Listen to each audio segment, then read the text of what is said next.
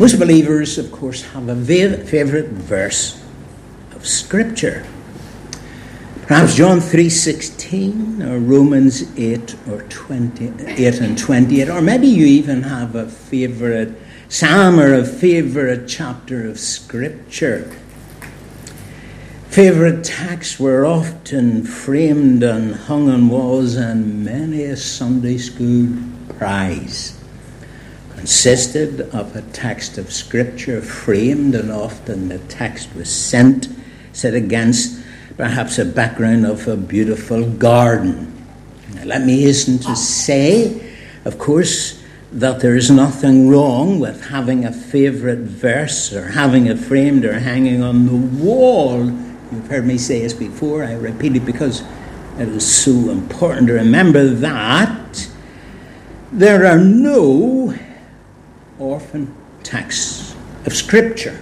In fact, if a member of the early church came here and saw our Bible with verses and chapters, they would be quite amazed. Because the originals didn't have verses or chapters. They came later to help us, and there's nothing wrong with that. But you see, for the early Christians, they read everything straight through. And they didn't say, here's a text, we'll take home and pin it to the wall. No, I'm not. And again, I'm not saying you should never do that. But when we're dealing with the Word of God, whether it's in our own private reading, or whether we're teaching in Sunday school, or we're preaching, it's so important to remember this is the Word of God. And all texts belong in the context. Famous 19th century preacher, rejoicing in the name of J.H. Jowett, said, A text without a context is a pretext. And that's something we need always to keep in mind. So, with our favourite verse, remember, it doesn't have an isolated life.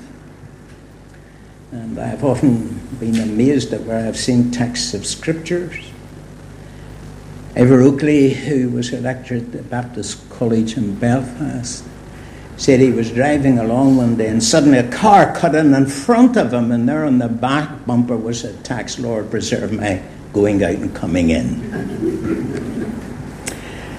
and that same lecturer had the honesty to say, if I had a text of Scripture on the back of my car, it would take me longer to get to college. So we need to be careful, don't we, about God's word. Now, but anyhow, I want to stress again, I'm always anxious that you don't think you shouldn't have favourite text of Scripture. Of course you should, and rejoice in it. But remember they belong in the family. So I wanted to look at an example of what is a favourite text of Scripture from the Old Testament. The words, of course, are these from Jeremiah chapter 33, verse 3. Call unto me, and I will answer you and tell you great and unsearchable things that you do not know. Now, when you look at that verse, there's an invitation to call on the Lord, a guarantee He will answer. And for some people, the very fact that it says great and unsearchable things that's a very attractive thought. To know strange and unsearchable things. But let's examine the verse in the context before thinking of what it says. Remember, the verses had immediate meaning to the people to whom they were addressed, like Jeremiah and others. So we read this that Jeremiah, we read from verse 1 of chapter 33, while Jeremiah was confined in the courtyard of the guard, the word of the Lord came to him a second time. So then, this verse 3, the words of this verse, they're specifically, directly given to Jeremiah at a particular time, in a particular set of circumstances. And it's crucial always to remember that. Jeremiah was a prisoner of King Zedekiah. We know that from verse 1 and what is said in chapter 32. So, the first thing we have to remind ourselves this is a verse given to God's servant, the prophet, who found himself in prison. Jeremiah was a prisoner in the palace courtyard of King Zedekiah. He was a prisoner because the king did not like the message Jeremiah brought from the Lord. And his treatment of Jeremiah, Zedekiah showed how foolish he was. He did not like the message Jeremiah brought, but Jeremiah was a true prophet of God. He simply brought the message that God had given him. Jeremiah had real integrity. God had given them a message to the king. And Jeremiah knew that his responsibility was to declare that message fearlessly. It's true that Jeremiah's message was that Jerusalem would be captured by the Babylonians. And furthermore, we know, of course, that the message naturally was not very popular. Jeremiah must have known people are not going to like what I've got to say. But he brought the message nevertheless because he was a faithful prophet of the Lord. And it's a reminder, too, for preachers that when you've prayed and when you have sought the Lord and he's given you a text or a, or a passage of Scripture, that the preacher has to declare that which God has given him without fear or worry. How will people react to this? Oh, what will people think? And all preachers are human. And you could understand, like Jeremiah, you could be maybe slightly tempted uh, to somehow change the message and like that. But Jeremiah wasn't like that. Jeremiah had integrity. From a human point of view, we, one could understand Jeremiah not wanting to deliver his message. His message, after all, was rather like that given to Jonah regarding Nineveh. You remember that message? Jonah, go to Nineveh and tell that great city you have got to repent, or otherwise you will be destroyed. Unfortunately, Jonah wasn't quite like Jeremiah. Jonah sought to escape his responsibility and go down to Joppa, and he thought he could escape God because he didn't like what God's message was. And Jeremiah, being human, being a man, must have thought to himself, this is not a popular message. But he went Nevertheless, he went, knowing there might well be possible consequences for him. Indeed, there was. So then, that's the first thing, the most important thing to say about this verse of Scripture. So, what then is the next thing? While lingering in prison for no other offense than being a faithful prophet, Jeremiah receives an invitation. What an invitation it was. And that he has done so, that that invitation has come to him proves, among other things, he's not forgotten while in prison.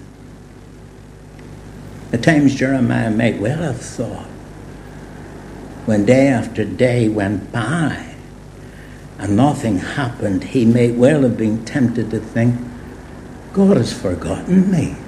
In fact, when you read the Psalms, you discover often the psalmist was beginning to think, I think God has forgotten about us. Even the people began to think like that. So here is something to encourage Jeremiah. God has not forgotten him while he's in prison. So why we turn to this invitation? First, note who it is from. It is from the Lord. Verse 2 this is what the Lord says He who made the earth, the Lord who formed and established it, the Lord is his name. Notice carefully, three times he is told that the invitation that come that has come to him is from the Lord. First, he is told that it is the Lord who speaks, that is Jehovah, the Almighty, He who is omnipotent, all powerful. It is Jehovah, the one whose name is so sacred to the people of Israel, they would not speak it. Even to this day, Jews, if they write the word God, they will put G, then a dash, and D. I know that because we had a Jewish friend and would write to her. She wasn't a Christian, but sometimes she'd talk about God, and it would be G, writing it G dash D. God's name is so sacred to them. Interesting and hard to come to terms. God's name so profoundly sacred, they wouldn't say it. But it is this person, this God, who now speaks to Jeremiah. It is Jehovah, the one whose name is so sacred, people wouldn't pronounce it. Secondly, he is told that he is the one who made the earth, the Lord who formed it and established it. He it was who established all the laws of nature, established day and night. In this chapter, God talks about I've made a covenant. There will be day and night. He it was who established all the laws of nature, so perfect But of course, they're all in place even to this very day. We all woke up this morning. You expected to wake up this morning, of course, and you expected it to be light. And it's easy to forget that out all comes about because God has set it so to be. And it never alters, it never changes. He set the stars in the sky and all the wonderful ways and there they remain. All this, you see, is to encourage Jeremiah as he's in prison. So, thirdly, Jeremiah is told again that the Lord is the one who speaks. That is, to remind Jeremiah that he, the prophet, he's the prophet of the Almighty. True, Jeremiah is in prison for his faithfulness as the prophet of the Lord. Yes, that's true. However, that does not mean that Zedekiah, who imprisoned him, is greater than God. No, it's not that. Zedekiah is a mere earthly king, and sadly, a rather foolish one. He didn't take heed to God's message through his prophet. He puts him in prison. But God reminds Jeremiah that He, the Lord, is Almighty. He's the one who made heaven and earth. Zedekiah, on the other hand, is a mere human king. And his fate is guaranteed. And that comes to pass later. So this is the invitation. It's from the Lord. So now look at this invitation. Call to me, and I will answer you and show you great and unsearchable things that you do not know. The opening words of the invitation are call to me. And to whom is he to call? He's to call to the Lord, the maker of heaven and earth. He's to call to the Almighty, the one who is omnipotent and has no limits to his power. And that was so wonderfully displayed in creation. But of course, it's not just that Jeremiah is to call on the Lord. That by itself would not be very meaningful, but Jeremiah is to call on the Lord who will answer him and who will tell him great and unsearchable things, things that at that point were unknown to Jeremiah. In these words, God is answering perhaps what probably would have been unspoken questions of Jeremiah. What exactly is going on? What's going to happen to Jerusalem? Why has the Lord allowed me to be in prison when I was merely faithful as a prophet? No doubt Jeremiah must have wrestled with those questions in the loneliness in that cell. What's it all about? What is going to happen? Why am I here? When all I did was to be faithful to God, yet here I am in this prison. In this invitation, God is saying to Jeremiah, Call to me, and I will tell you what is going to happen. Call to me, and I will enlighten you and tell you things of which at this particular moment of time you are ignorant. Now, notice two important facts in the invitation. First, Jeremiah must call on the Lord is not promised help by remaining passive, not doing anything. He must actively call on the Lord. There are certain times when God acts on our behalf without us praying. But that's more the exception to the rule. But we are urged ourselves to call on the Lord. Not just simply to sit passively, perhaps be complaining and grumbling about such a situation. If we're in a time of need, whatever it is, we're invited to call on the Lord. So God invites Jeremiah to call to him. It's, if, it's as if God is saying to Jeremiah, Here I am. I'm waiting to hear from you. And it's quite legitimate to apply those words to ourselves this principle that we can call on the Lord. The problem is we don't call often enough.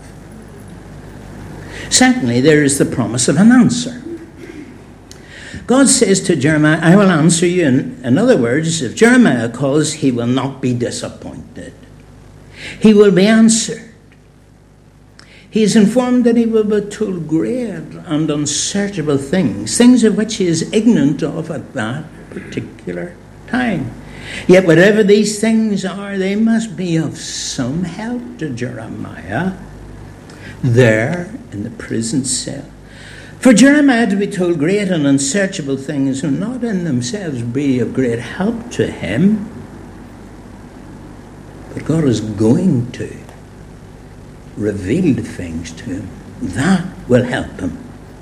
And this then is God's gracious response to Jeremiah's need.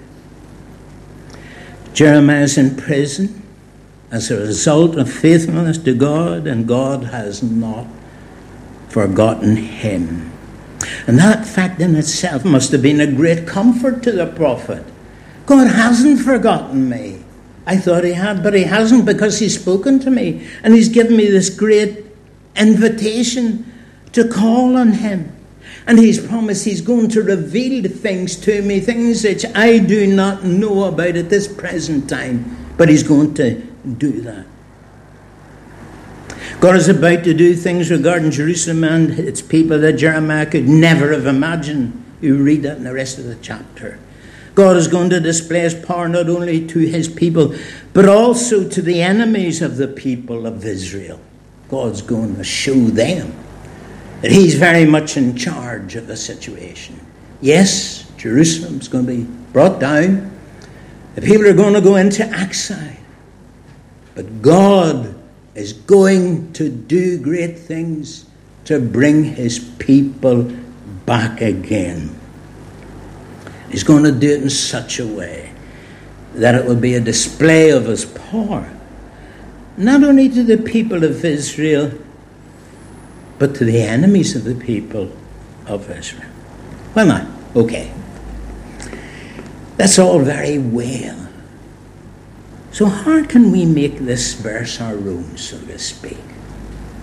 How can we make this a favourite text? What can we draw from it? Well, we can draw certain principles from it. But can we expect God to show us great and mysterious things?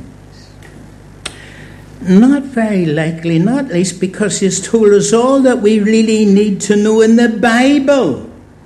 This is God's final word to us all. This is it. He's told us all we really need to know about life and death. When God promised Jeremiah that he would reveal great and unsearchable things to him, that was relevant to Jeremiah at his time. But there are lessons that we can learn from this verse. Now, what are they? So, what can we draw from this verse given to Jeremiah, these words? Well, we learn of God's faithfulness. In spite of all that seemed to be to the contrary, that somehow Jeremiah was abandoned, God had not abandoned him. God's faithful. And we can be sure, all of us believers, of God's faithfulness to us. His promise never to leave us, His promise never to forsake us. We're told He's the same yesterday, today, and forever. So we can always confidently trust Him, no matter how bleak a situation might be, no matter how uncertain a situation might be. We always know God is always faithful. He never forgets His people. And how precious that is. That's something we can take from this verse and make it precious to ourselves. And Jeremiah was told he can call on the Lord. And we're told, Hebrews 4:16, that we can approach the throne of grace. The throne of grace. To find help in any time and need. In other words, brothers and sisters, friends, we too can call on the Lord and call with complete confidence. We may call on our friends at times for help and find they're unable to help us. But that's never true of God. We can call on the Lord and He will answer according to our need. It's very important when we're praying to remember. God will answer according to our needs. He will answer in a way that's meaningful to us in the situation we're in. If we need wisdom, who doesn't need wisdom? But if we need wisdom, we can call on the Lord and He will answer us. James tells us does anybody lack wisdom? Let him ask God who gives generously. He's already given us that wonderful book of Proverbs and Ecclesiastes, as well as so much else in the scripture. Parts of it are known as wisdom literature. So we feel a lack of wisdom, we can ask God, and He gives generously. If we need guidance in our lives, He will guide us in the way that we ought to go. But we need to be careful when we're looking for guidance as to the way that we ought to go, that we haven't already made up our minds. Say, that's the way I'm going to go. And then, as it were, looking to the Lord to give us His approval. We can look to the Lord to guide us when we come to Him openly and honestly, as it were. And He will guide us. He will direct us in the way they ought to go. Who then is a man that fears the Lord? He will instruct him in his ways. So he will guide us. He will lead us every step of the way. But most important of all, if we call on Him for salvation, that greatest need of all, we can be sure He will answer for it says in Scripture, in God's Word, in Acts 2.21, and everyone who calls on the name of the Lord shall be saved. Hallelujah. And that's something wonderful we can draw in principles from this text of Scripture. That if we call on the Lord for salvation, we shall be saved. And I trust that all of you here this morning are those who have called on the name of the Lord and to know that unspeakable joy of knowing the Lord as your Savior. There's no greater need for human beings than to know the Lord as your Savior. So here's a text of Scripture. A lovely text. You can put it on the wall. You can write it, no problem there. But just remember to whom it was first written. And then remember there are these wonderful principles we can draw out from it and make them our own because it's legitimate to do so that God is faithful, invites us to call on Him, and especially if we call on Him for salvation, we shall be saved. Let's pray. Father, in and we do rejoice in the Holy Scriptures. We thank you for them, and we thank you for all your exceeding and precious promises. We have proved them to be true, trustworthy, and reliable. We ask you to give us wisdom as we read Scripture and as we seek to learn from it for ourselves. Guide us and help us. We pray again for those who are Sunday school teachers and those who are at camps and instructing children and young people. Give them wisdom too, Lord, as they seek to make the Word of God known. We thank you, Lord, for the Scriptures. Here we have them in our own language. They're so precious to us. We just ask you to give us wisdom as we read them and as we seek to live by them for Christ's sake.